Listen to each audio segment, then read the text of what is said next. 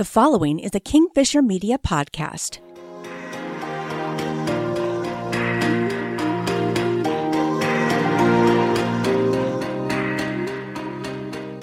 When I was young, I always knew who to go to for advice.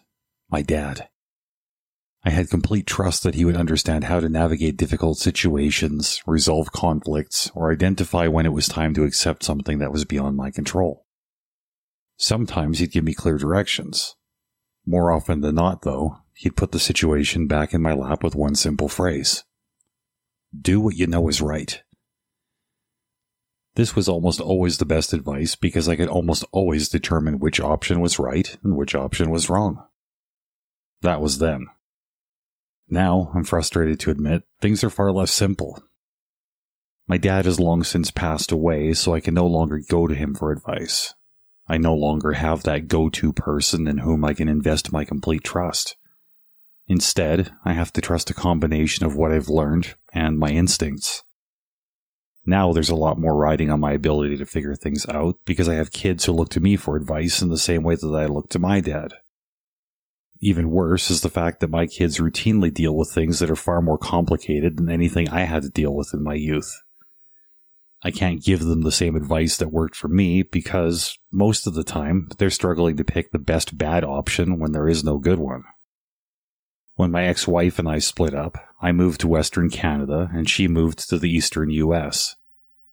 We had our own ideas about who our 12-year-old son would live with, but we felt that he was old enough to have a say in things. His options were to either A, go with Mom and miss Dad, or B, go with Dad and miss Mom. Unfortunately, option C did not exist, and A and B both involved gut-wrenching loss. His decision, like so many, was not a head decision or a heart decision. It was a frustrating and painful combination of the two. Both head and heart would face internal conflict, and both would battle each other as well. When he came to me, asking what he should do, I couldn't advise him. All I could do was acknowledge that some choices are really difficult. When he asked how I handle these situations, I admitted that I look for a grown-up to fix everything for me.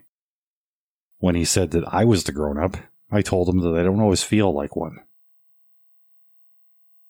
My dad taught me to do what I know to be right, but I teach my kids that the right decision is the one that you think you could live with.